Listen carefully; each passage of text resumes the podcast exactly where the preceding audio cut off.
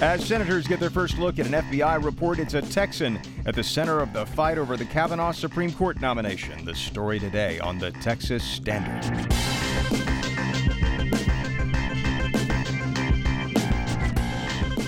Texas Standard is a production of KUT Austin, KERA North Texas, Houston Public Media, and Texas Public Radio in San Antonio, with support from Rand Group, software delivered as promised.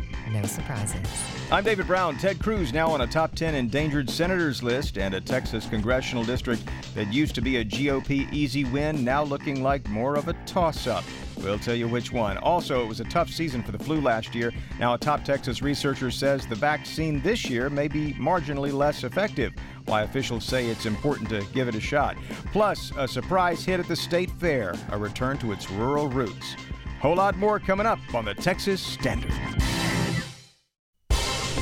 No matter where you are, it's Texas Standard Time on this Thursday, October 4th. Thanks for joining us as we round the corner toward the weekend. I'm David Brown. Normally, this is when things slow down, but from the looks of it this hour, it's going to be a working weekend for members of the United States Senate and a riveting one for the rest of us. As we speak, members of the U.S. Senate are being ushered in one by one to a secure area to view what's officially called the FBI's supplemental background investigation of Brett Kavanaugh, the controversial nominee to the U.S. Supreme Court who has been accused of sexual misconduct by three women.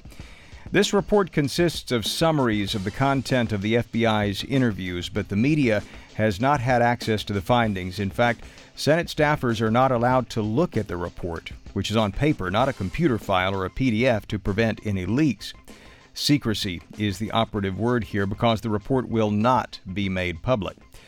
Now a timeline is beginning to form around the confirmation vote itself. GOP leaders plan a test vote sometime tomorrow, with a showdown roll call over Kavanaugh's confirmation likely over the weekend. Just before we hit the airwaves on this Thursday, one of the central figures in that vote was getting his first look at the report, Texas Senator John Cornyn, widely regarded as the second most powerful person in the Senate. Getting enough Republicans to back the nominee may ultimately come down to him, as Maria Recio is reporting. She's Washington correspondent for the Austin American-Statesman. Maria, welcome to the Texas Standard. Thank you so much. Tell us a little bit about, something that struck you about how John Cornyn is taking a role front and center here and how it compares with a man, another Texan, that used to be described as the master of the Senate. Yes, that would be LBJ, because before he was president, he was, first he was the Senate Majority Whip, which is the job that Cornyn has now, and then he became leader. And he became very famous for the Johnson treatment since he was very, very tall. He would sometimes, if there was a vote that he couldn't get, he would just lean over and either cajole, put his arm around, or jab his finger into someone's chest to see what was it going to take to get that person's vote. So a little intimidation, a little persuasion, you might say, and now a little flattery. Now Cornyn finds himself in that role, a role which I guess he has as whip. Although he hasn't really, it seems like he's been reluctant to assert himself in that posture. Well, his style is a little different, even though he's also quite tall, as was Johnson. But he is mainly around all the time. And in fact, we talked to him yesterday, and he said that he's all Kavanaugh all the time. And that is, of course, in terms of trying to get through the nomination of the Supreme Court would-be Justice Brett Kavanaugh, which is very controversial. And so he's spending a lot of time. Apparently, the trick to this is, and I think Johnson knew it too, is the face-to-face contact. And so there are three undecided, if you will, Republican lawmakers. There's a couple of Democrats or two, at least one Democrat, but it all comes down to four people at this point, and three of them are Republicans, and two of them are women. One is Lisa Murkowski of Alaska, mm-hmm. Susan Collins of Maine, and Jeff Flake of Arizona, who, as you may recall last week, was the one who sort of forced the issue, and we had this short-term FBI investigation, right. Which is being released today. Well, being released to the senators, not to us. Right. So now the FBI investigation has been completed, as I understand it, and senators are getting their first look at the documents. Is it your sense that this is going to make Senator Cornyn's task even more difficult, or is there any way of knowing yet? I presume those outside the Senate proper have not had a chance to read this document. I think that Cornyn has anticipated the kinds of things that will be in the report, the heavy drinking, kind of raucous behavior. And, maybe this is just more of an elaboration of it. I think he's ready with that, and he does have answers. I think what made his job more difficult, and he acknowledged as much yesterday, and I have a story about that in the paper today, about how the president's remarks at a rally in Mississippi were actually, when he seemed to be taunting the first Dr. Ford accuser, Dr. Ford, correct. And he said that was a problem for him because two of the three Republicans he's trying to persuade are women, and of course they were particularly offended by it. Though I think Senator Flake was as well. So I think Cornyn's tactic is to just be ever present. He does have this kind of thoughtful manner about him, and kind of reassuring. He can get very animated, but for the most part, he is he's more reserved. So in a sense, this is Cornyn's moment as well. Whether Kavanaugh nomination goes forward or does not, in a sense, is a test for Texas's senior senator. Absolutely. In fact, he said as much yesterday. He said that this was the most difficult experience he's had in his time as whip. And by the way, that time as whip is about to come to an end because it's term limited. He has 6 years. So at the end of this year, he will lose his nice office and his security detail and the kind of the perks, the high visibility he has now as whip. He's still going to be a close aide to McConnell. McConnell has said, but I think he's looking in the future at some point to actually be leader. So this would be a very important victory to make that happen. Maria Recio is Washington correspondent for the Austin American-Statesman. Thanks so much for joining us on The Standard. Thank you so much.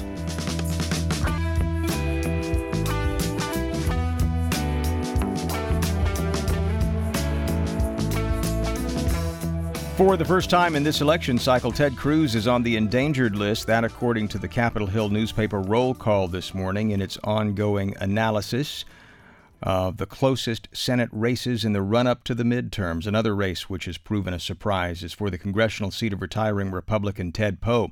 In the past, Poe regularly won by a wide margin, but Dan Crenshaw is in a serious battle to retain GOP control of Texas's 2nd District against Democratic challenger Don Litton. The two faced off last week at the University of Houston, and Andrew Schneider of Houston Public Media tells us how it went down. Crenshaw talked about his support for building a wall on the Mexican border. Nobody seriously thinks that we're going to put a wall across every single inch. It's just a geographic impossibility. But we do need the funding to actually get it started, because in the end, the goal is to prevent someone from crossing from point A to point B. We need some. Litton called for protecting women's health care access and reproductive rights. Government should be staying out of the doctor's office. We don't want government in the doctor's office telling women or anybody what they can and should do with a legal procedure like abortion. So, in past cycles, such a contest in Texas' 2nd Congressional District wouldn't even be close.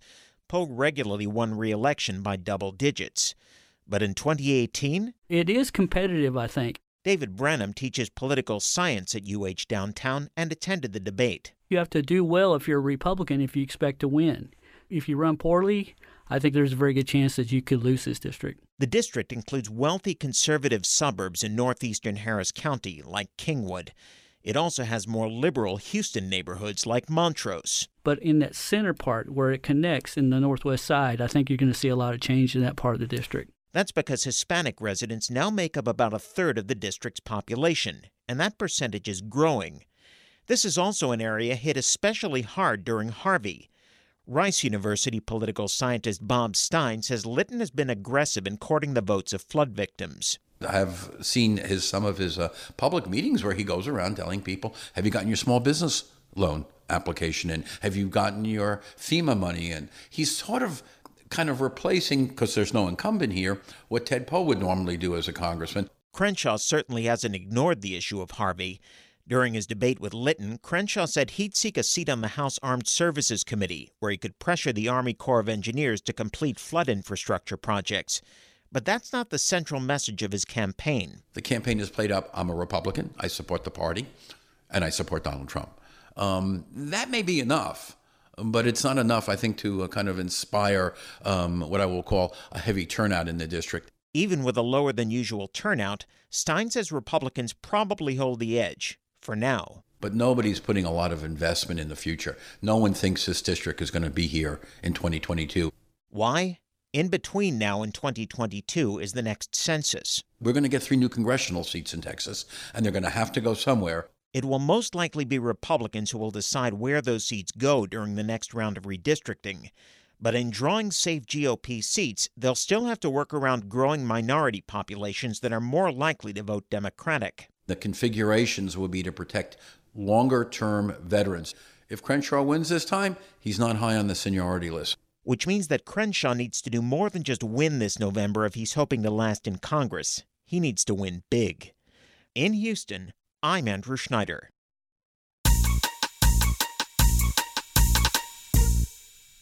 Wow, that's amazing. 3 new congressional seats for Texas. What a testament to how the state's growing. Wells Dunbar, our social media editor, monitoring what Texans are talking about on this Thursday. Hi, David. Yeah, lots we're watching, including the Brett Kavanaugh confirmation controversy as the FBI's additional background check arrives on Capitol Hill. Folks are talking about the secrecy surrounding the support. Hard copy only, held in a secure room, no emails, no PDFs. Jess Baum, she tweets us that it would be nice if they'd release the reports to the public so we can see for ourselves. Am I the only one who thinks they're trying to pull the wool over our eyes? Well, closer to home, David, we're also keeping an eye on state races as part of our Texas Decides project, and we want to hear from our friends and listeners. They can go to our website, our newly redesigned website, texasstandard.org, and look for the Texas Decides post titled, "We Want Your Questions About the 2018 Midterm Elections," and there folks can submit their questions, or they can just even tweet them at us using the hashtag TXDecides, and a public radio reporter could work with them to answer said question. Love it's it. A really cool little service we're trying to see take off here. That's, and it's still more news, David. Yes. It's National Taco Day. And on Twitter and Facebook, we're hearing about Texans' favorite spots for tacos. I'll be back with seconds later in the show. I like how you put that. Of course, that's hashtag TXDecides. Let us know about your favorite taco, Texas. Reach out to us at Texas Standard. Wells back in 35. Support comes from Texas Children's Hospital, focused on outcomes and care, and providing treatment to kids in the Lone Star State and beyond for more than 60 years. Texas Children's Hospital, personalized care for every child. More at texaschildrens.org. Support for Texas Standard comes from Rand Group, providing NetSuite ERP solutions built in the cloud. More at softwareaspromised.com. Happy Thursday, Texas. It's the Standard. I'm David Brown. A coastal spine or an Ike Dike? These are among the decisions facing state and federal officials as they close in on completing a multi-billion-dollar plan to protect coastal Texas from hurricanes. The Texas Tribune reporting that the Army Corps of Engineers, with help from the Texas General Land Office, is wrapping up years of work on potential blueprints to keep cities like Houston in particular better protected from the next monster storm. The 4 plans on the table include improvements to current levees as well as the construction of new ones. The plans also include building so-called navigation gates, which would protect cities like Houston from deadly storm swells. The winning proposal is expected to be made public at the end of the month, followed by a public comment period, so watch this space. The cost of the recommended plan has a price tag of between $22 and $30 billion. Speaking of your money, yesterday attorneys for the state of Texas went before a federal appeals panel to push back against a ruling that would strip millions in special education funding from Texas schools. Texas Public Radio's Ryan Poppy tells us that this battle pits Texas against the U.S. Department of Education. The case centers on the 2011-2012 school year, when the state reduced special education spending by $33.3 million. the federal government says Texas should lose that same amount of federal funding because it violated a federal law that required states to spend the same amount of money it received from a matching federal grant on special education services each year. Attorneys representing the Texas Education Agency countered that the state's reduction related to the state having fewer special education students that school year. The case is separate from a federal investigation into the state's special education services program, which found that the state illegally denied these services to students by setting an 8.5% cap on the number of qualifying students. Thomas Ratliff is the former vice chair of the State Board of Education. There's a legislative budget document from years ago that said, hey, if we limit the number of special ed students to this, we can keep the appropriations level at that. If you went above the cap, you got a negative consequence on your accountability rating from the state. And so districts made sure they stayed below the cap. Which is exactly why Steve Alleman with Disability Rights Texas says the 8.5% cap and the reduction in special education spending are related cases. One of the premises and foundations of the state's defense is that we had fewer students in special education, so therefore we spent less. Well, the only reason why you had fewer students across the state was because you were messaging to school districts and your accountability system to identify fewer students. Alleman worries what might happen if the state loses its case. If it loses the $33.3 million in federal funding for special education, he wonders, will the state legislature make up the difference? In Austin, I'm Ryan Poppy. You remember that hot air balloon crash that killed 16 people near Lockhart, Texas back in 2016? Well, Congress is getting close to making it a federal requirement that hot air balloon pilots undergo medical exams. The San Antonio Express-News reporting that the requirement's included in a bipartisan funding bill for the Federal Aviation Administration. Senators approved the measure yesterday. A National Transportation Safety Board investigation into that hot air balloon crash in Lockhart found that the pilot's poor health and the use of prescription medication contributed to the tragedy. Right now, FAA policy does not require hot air balloon pilots to have medical exams. The president's expected to sign it into law once it reaches his desk. Support for coverage of business on Texas Standard comes from Texas Mutual Insurance Company, a workers' comp provider ensuring compassionate care for injuries of every size at businesses big and small. Learn more at WorkSafeTexas.com. And you are listening to the Texas Standard. Well, you may already be using your phone to pay for your morning coffee, scan your boarding pass at the airport. Lots of us deposit checks and keep track of our finances on the phone, too. But could this technology go further? Could that slab of metal and glass in your hand someday replace your driver's license or even your entire wallet? Our tech expert, Omar Gallaga, says it's already happening for some college students. Hello there, Omar. Hey, David. Good to talk to you. Good to talk with you. How does this work exactly? Are student IDs really being replaced by phone apps and where?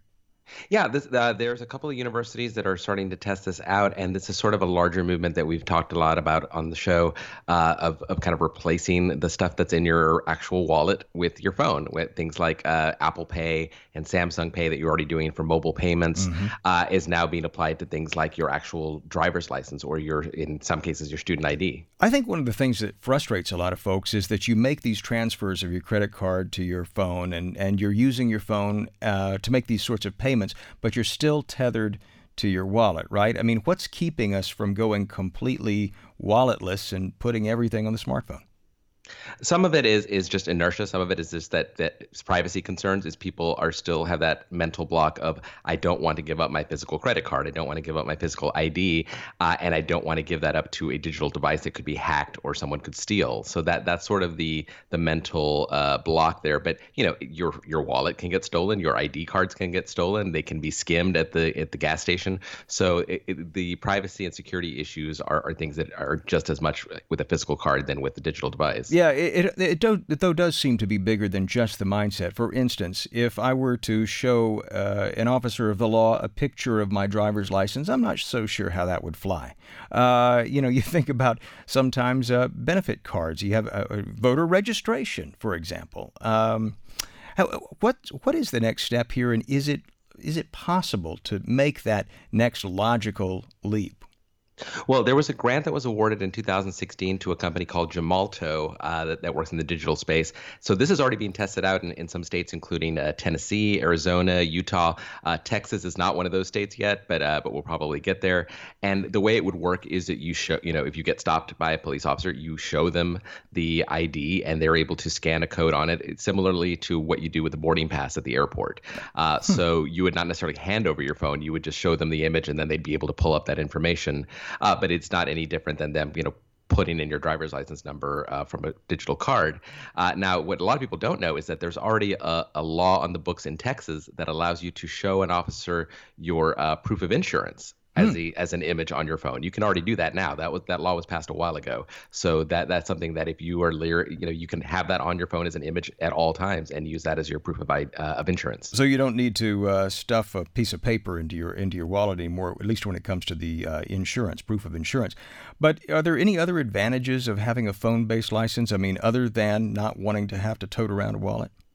Well, one advantage is that there is an option that Gemalto was looking at to be able to disable it. If, say, your phone is stolen or it's hacked, that you would be able to remotely have a kill switch where you could get rid of that.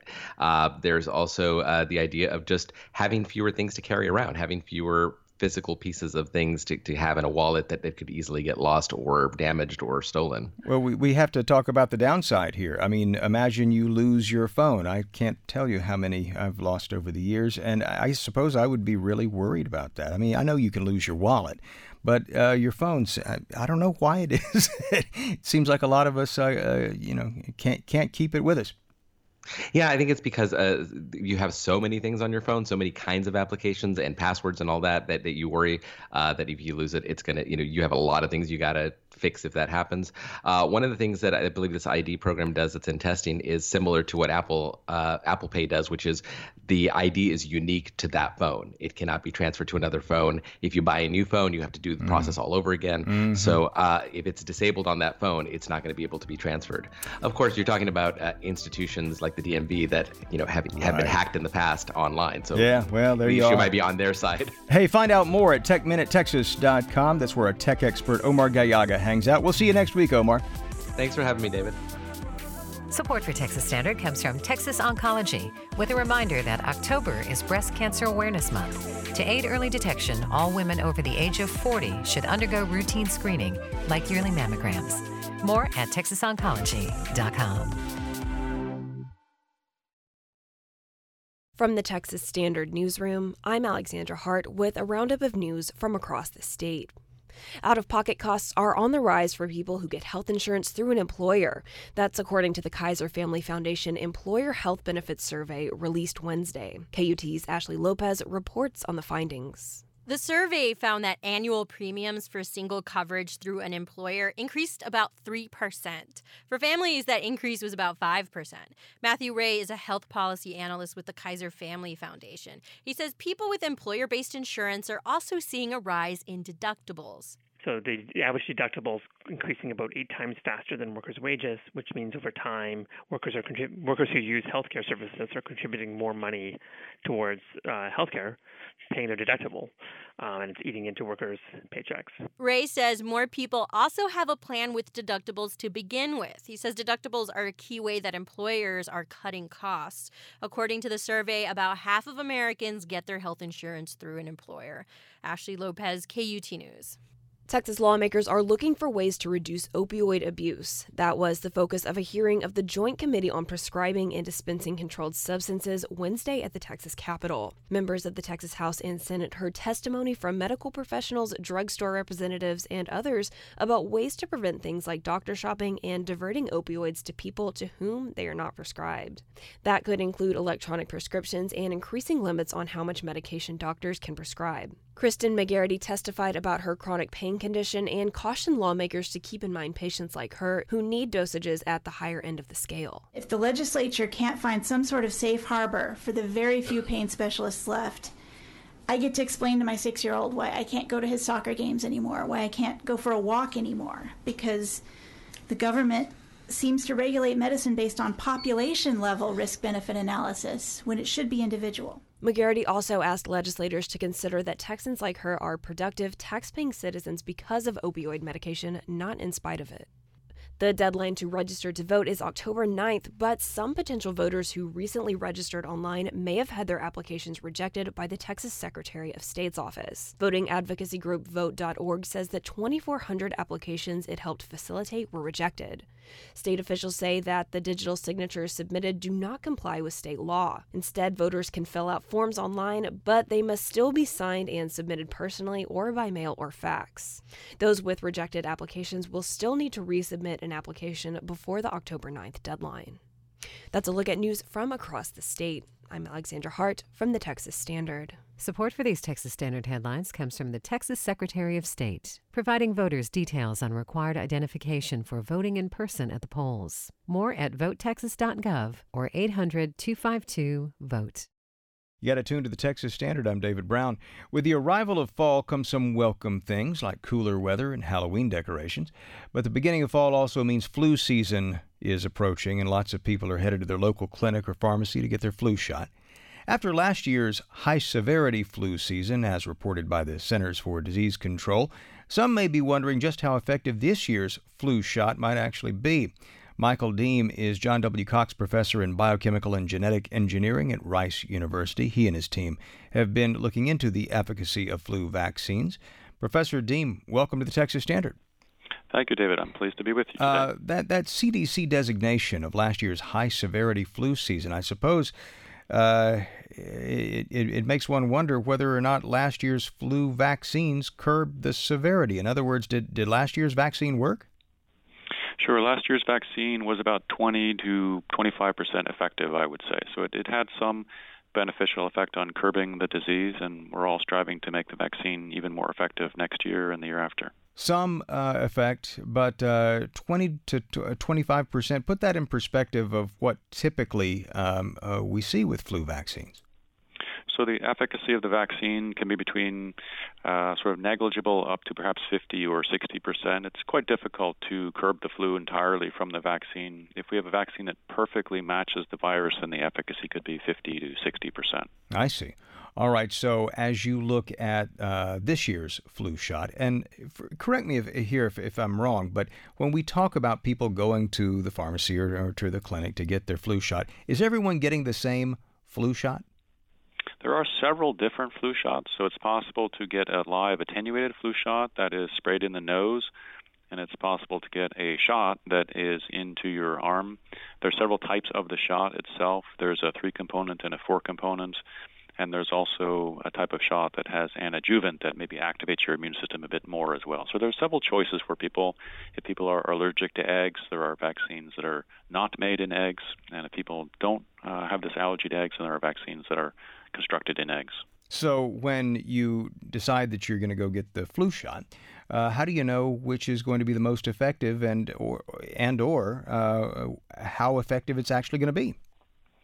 Sure. So some of the newer types of production are done outside of eggs. They're done in cell-based. So these cell-based vaccines, we might expect they would be a little bit more effective than the egg-based vaccines. That's because to manufacture the vaccines in eggs requires some modification of the virus, and those modifications generally tend to reduce the effectiveness of the vaccine.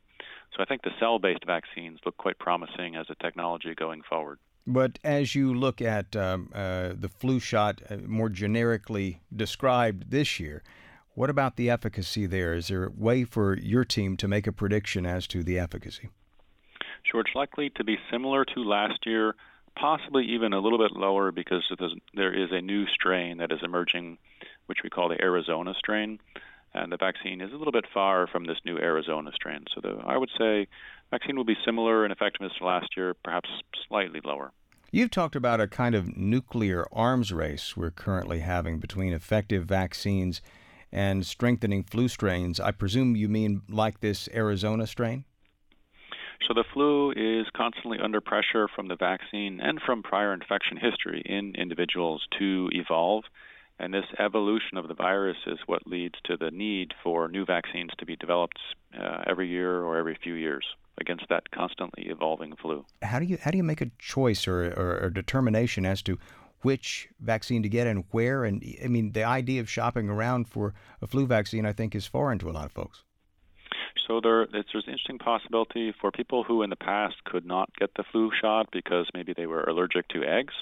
there is now this new technology of producing the vaccine in cells, which it does not involve eggs. So it's now possible for people with egg-based allergies to still get the flu shot. So that's an interesting choice for people. I would say the cell-based vaccines might be better than the egg-based vaccine overall. They're more likely to be more closely representative of the virus itself.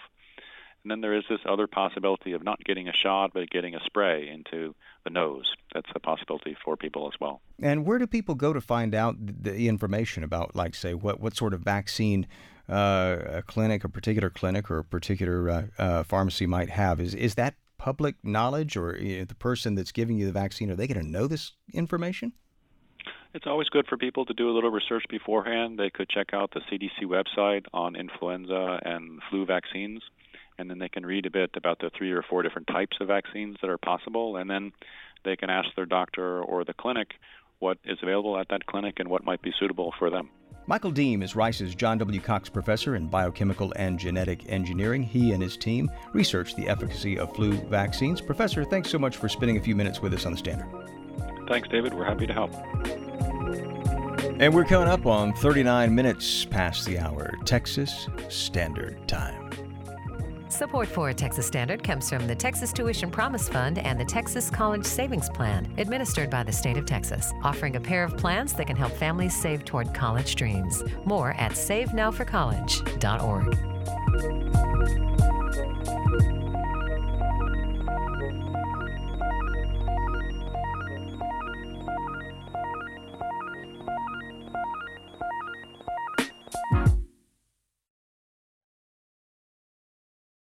You're listening to the Texas Standard. I'm Marika Flatt, travel editor with Texas Lifestyle Magazine, here with your weekend trip tip. I grew up in the heart of the Texas Hill Country, but it was only after I moved away to college and then settled in Austin that I found out just how far the Hill Country stretches. Here's 3 places you likely haven't heard of where you can experience a Hill Country haven. For restorative time away from the hustle and bustle, Rock and Bee Ranch is nestled over 55 peaceful acres between Bernie and Bandera. For a special anniversary or maybe even a quiet honeymoon, Rock and Bee earns an A in hospitality with special touches like your initials on the entrance gate and fresh flowers upon check-in. One of 4 residences on the ranch, the Love Shack, has a queen bed and a private hot tub. Sit on your porch in the morning and enjoy your coffee while your hostess greets you with fresh breakfast treats. And if you're seeking a bigger nest, choose one of the 3 larger homes on the property. The Bluff House sleeps up to 8 and offers an incredible bird's eye view and an expansive deck with a hot tub that's comfortable enough to seat the whole house. Guests may also bring their dogs or horses along, and the property features plenty of hiking trails and a catch-and-release spring-fed creek for fishing or kayaking. I heard about Moondance Ranch from a friend that I grew up with. What a diamond in the rough. This large, fun house for rent in Utopia is near Garner State Park. You'll experience the best views the area has to offer. This 5-bedroom house was just built last year. The kitchen is expansive and perfectly stocked with everything you need to serve a big group. In fact, there's 2 of everything, including 2 washers and dryers. The living room features a pool table, large sitting area, and big dining table. But my favorite part is outside. There's a pool that overlooks a serene hill country view. Alongside the pool are a patio with plenty of furniture, a ping pong table, and nearby are a golf putting green and a washers area. And if you're lucky, the owners will send over their baby goats for some petting. And Vintage Villas on Lake Travis is a great place to stay if you want to be near the lake. There are 3 villas, each depicting a geographical part of the state. The layout is ideal for big groups of friends or family reunions, as each villa has its own lobby for gathering. There's no pool or activities on site, but you can find plenty to do nearby. A full Hill Country breakfast is served buffet style each morning to all guests as part of the room rate. From quiche to fresh fruit salad and hot coffee, it's a great start to your Hill Country day. That's your weekend trip tip. I'm Marika Flatt for the Texas Standard. Marika Flatt is travel editor with Texas Lifestyle Magazine. You can find out more of her weekend trip tips at texasstandard.org.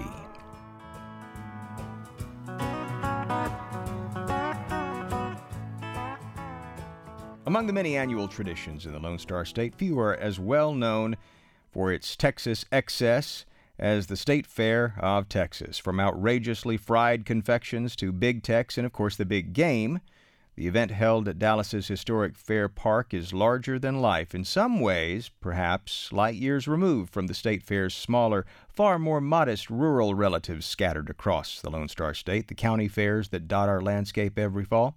But this year, at the big State Fair in the Metroplex, there's a new attraction that certainly recalls the roots of an old-fashioned county fair, and it is proving to be quite the hit in the big city. A birthing barn. Darryl Real is the Senior Vice President of Agriculture and Livestock for the fair. Darryl, welcome to Texas Standard. Well, thank you very much for having me. What is a birthing barn exactly? Well, it's just a location on the fairgrounds where we showcase and teach the public about animal births. Animals are part of everybody's daily lives, and it's a miracle how they are born. And the birthing barn is a great opportunity to let people know how those animals come into being and as well kind of understand the process so they can appreciate it and also understand how important these animals are to the farmers and ranchers that care for them every day. Uh-huh. Well, Darryl, how was this birthing barn idea conceived, if you'll pardon the pun? Or maybe birthed, if you will. Yes, if you will.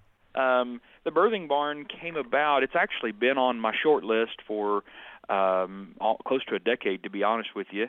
Unfortunately, at the fair, because everything is so big and so great and so crazy, space is always limited out here.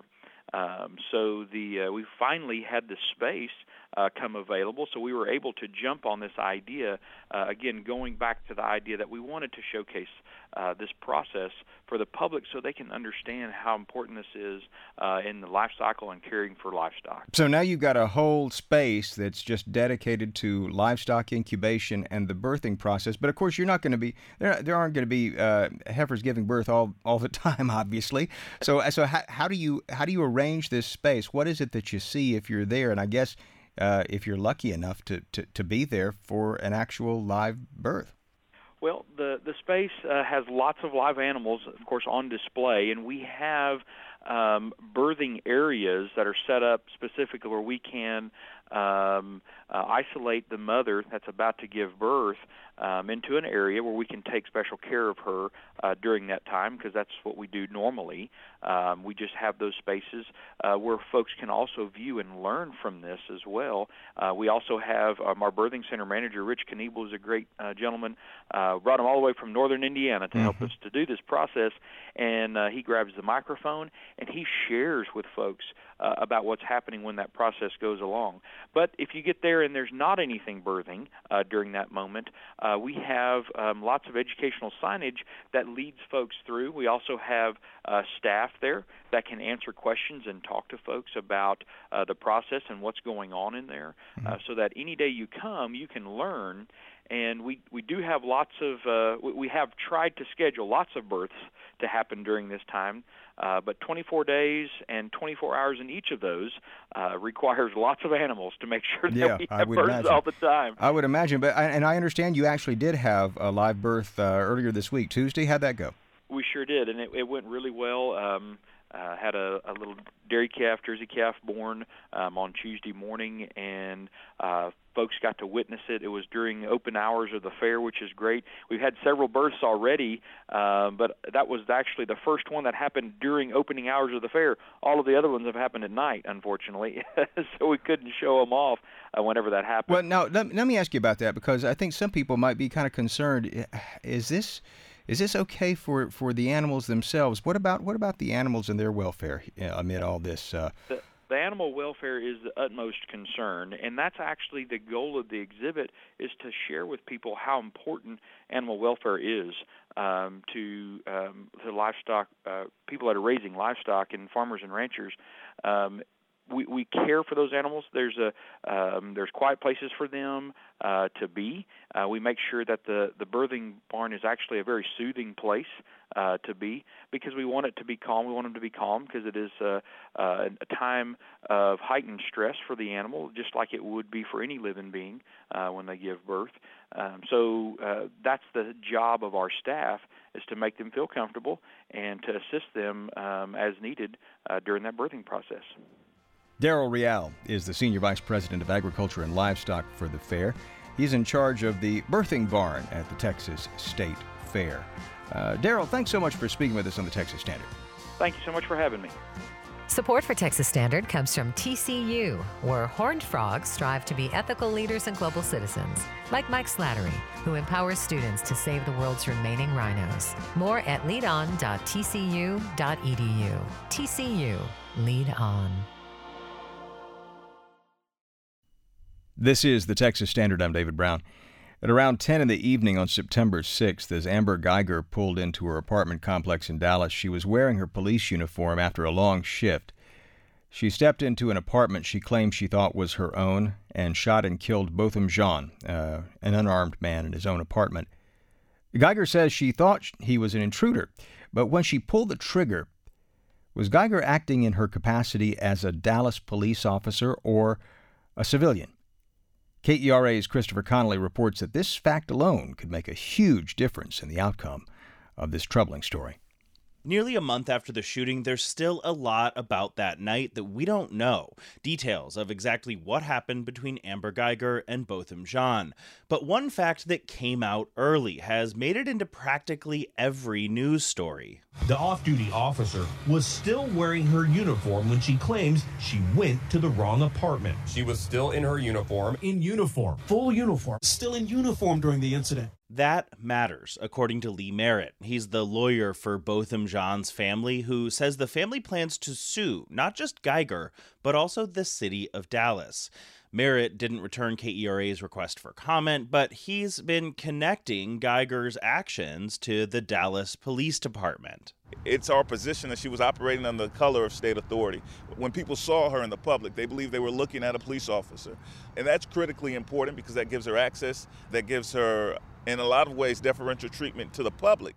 That use of the phrase color of state authority is the language of a very important federal civil rights statute, 42 U.S.C. section 1983. Jennifer Lauren teaches civil rights law at the University of Texas Law School in Austin. She says Section 1983 is the part of federal law that allows people to sue state or local officials for violating their constitutional rights. The first step in bringing a lawsuit like this, she says, is to demonstrate that in the course of undertaking the conduct that allegedly caused the violation of rights, that they were acting under color of law, that they were using their state authority in some way. Basically, that Guyger was acting as a police officer when she shot Botham Jean, that she was not just a regular person. Lauren says there are a number of factors that a court would look at to make that determination, including some that may not be publicly known yet. The fact that Guyger was off duty, Lauren says that may not be the most important factor. A police officer, even though officially off duty, right, clocked out, might still be using their official power or using the trappings of their office or using the authority that their position gives them to undertake the actions that are complained of. If the Jean's lawyer, Lee Merritt, can establish that Guyger was acting as a cop when she shot Botham Jean, then he can argue that she, as an agent of the city government, deprived Jean of his constitutional rights. Geiger's attorney hasn't commented on the potential lawsuit. He's called the killing a tragic mistake. But Lee Merritt says the city of Dallas is also responsible. The city declined comment for this story. Art Brender says it could be difficult to connect the city to Geiger's actions. He's a lawyer in Fort Worth who's tried police misconduct cases. To hold her employer, the city, responsible under 1983, you have to show that there was a custom or policy of unconstitutional actions, which that policy directly caused his death. Brender says the Jean family's legal team might look at her record of discipline and use of force, how officers in the department are trained to use force, and how they're disciplined if they use too much. Essentially, to prove Dallas's liability, they'd have to point to some policy or practice within the department that itself is unconstitutional, which Guyger was following, and that could have led to Jean's death. The only way Dallas would be responsible is if Dallas itself somehow was responsible for her actions independently of what she did. Brender says that's a really high bar, and he says these federal civil rights cases can drag on for years. All of this happens in federal court, by the way, because Texas law makes it pretty much impossible to sue governments for any kind of damages. In Dallas, I'm Christopher Connolly for the Texas Standard. And you were listening to the Texas Standard.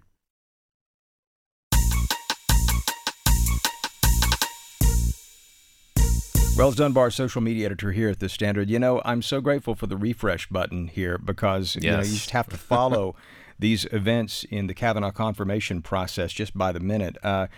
Can I share a couple of things here? Do. This is New York Times. It says GOP increasingly confident Kavanaugh will be confirmed. White House expressing confidence. That's no real surprise, I suppose. GOP leaders, however, are being hesitant to declare Judge Kavanaugh in the clear before three undecided Republicans had a chance to examine the results themselves. Washington Post saying that Charles Grassley, who's the Judiciary Committee chairman, as most people now know, says that the probe finds, and this is his quote, no hint of misconduct by Kavanaugh. Yeah.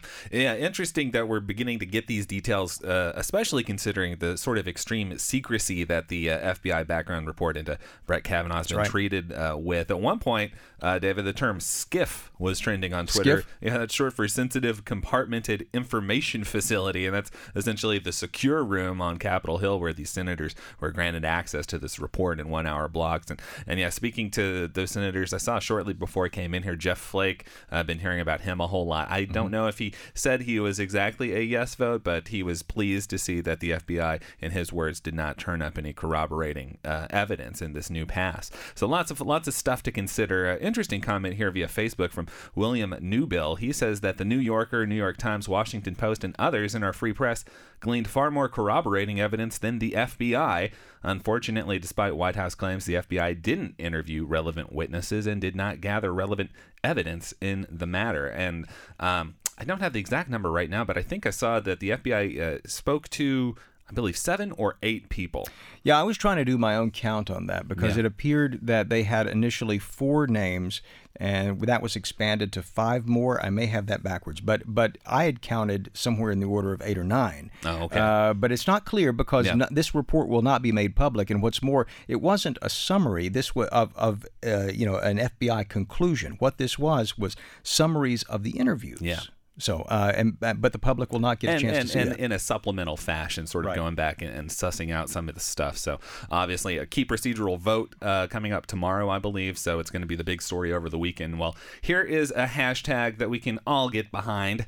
Shifting gears, the hashtag National Taco Day is trending. And whoo boy, are we getting a lot of recommendations for great places to eat in Texas via Twitter. Jim Washburn says Las Tortugas in Rockdale is new and has an excellent menu. Tacos, tortas, gorditas, burritos, pozole, as well as tacos. Their breakfast tacos are the best I ever ate. Quite the ringing endorsement there. The best? Yeah, I know, right? Yeah. On Facebook, Jaime Solorza says just about any Mexican restaurant in El Paso makes good tacos. Yeah. The man knows what he's talking about. Although he does shout out Good Luck Cafe's Tacos de Deshebrada, I think that's the shredded beef, says they are excellent. So many more recommendations and so many more tacos to talk about. And I got to say, I'm pretty dang hungry right now after looking at all this stuff. Yeah, our family favorite's Taco Ranch here in town. But we'd love to continue to pick up yours and share them with the rest of the Lone Star State. We're out of time for the big broadcast. We'll be back here tomorrow. Hope you can join us. On behalf of the entire Texas Standard crew, I'm David Brown, wishing you a terrific Thursday. Philanthropic support comes from Casey and Scott O'Hare, the Winkler Family Foundation, Lynn Dobson and Greg Wooldridge, Adrian Killam, the George Huntington Family, and the Hatton W. Sumners Foundation.